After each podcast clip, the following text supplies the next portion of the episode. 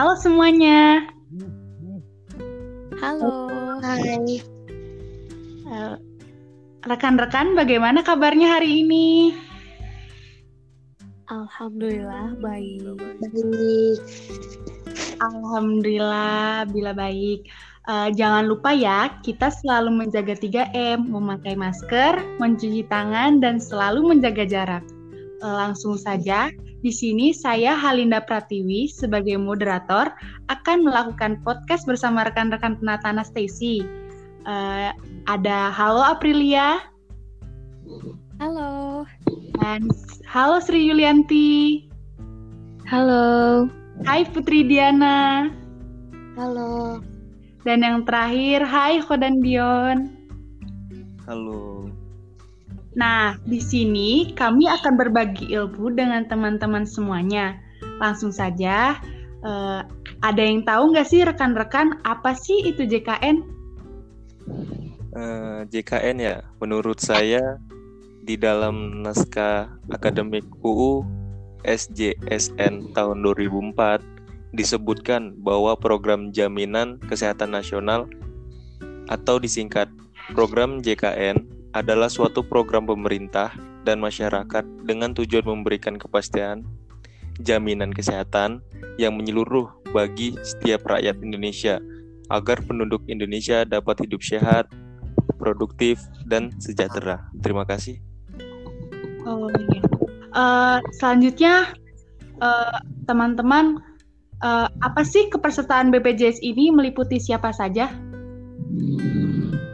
Izin menjawab, menurut Peraturan Presiden Nomor 12 Tahun 2013, Pasal 2, 3, dan Peraturan Presiden Nomor 111 Tahun 2013, Pasal 4, 5, peserta JKN terbagi dalam dua golongan utama, yaitu penerima bantuan iuran JKN dan bukan penerimaan bantuan iuran JKN.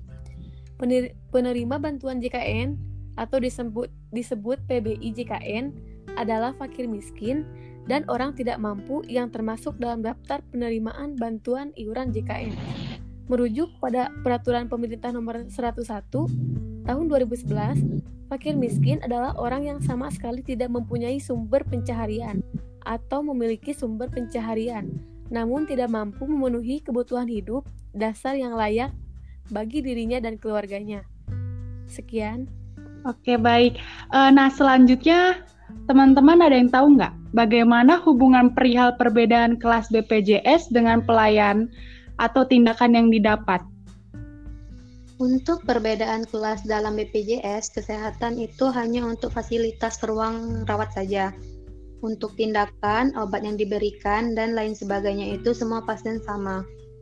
Misalnya, seorang pasien kelas 2 dan pasien kelas 1 akan dioperasi dan memperoleh obat anestesi yang sama sesuai dengan panduan. Baik, itu aja.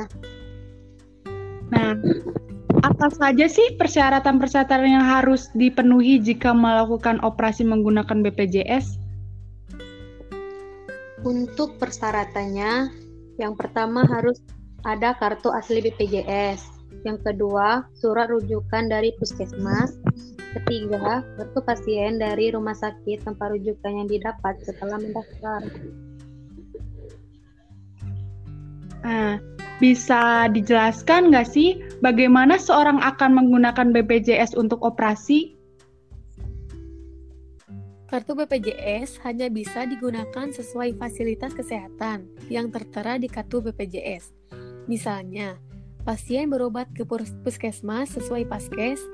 Jika pasien tersebut menderita penyakit yang tidak bisa diobati di puskesmas, biasanya dokter puskesmas melakukan tindakan rujukan ke rumah sakit yang bekerja sama dengan pihak BPJS.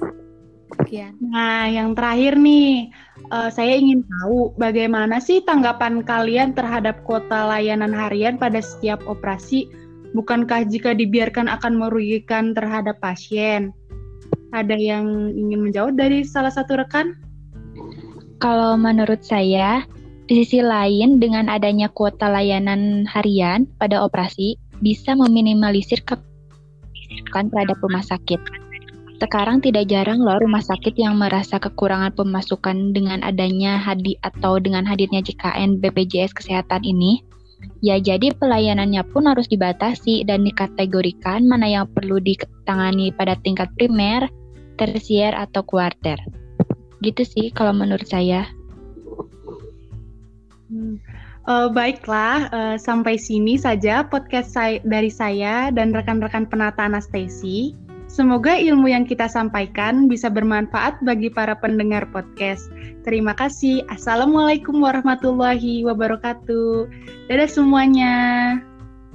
Bye. Bye.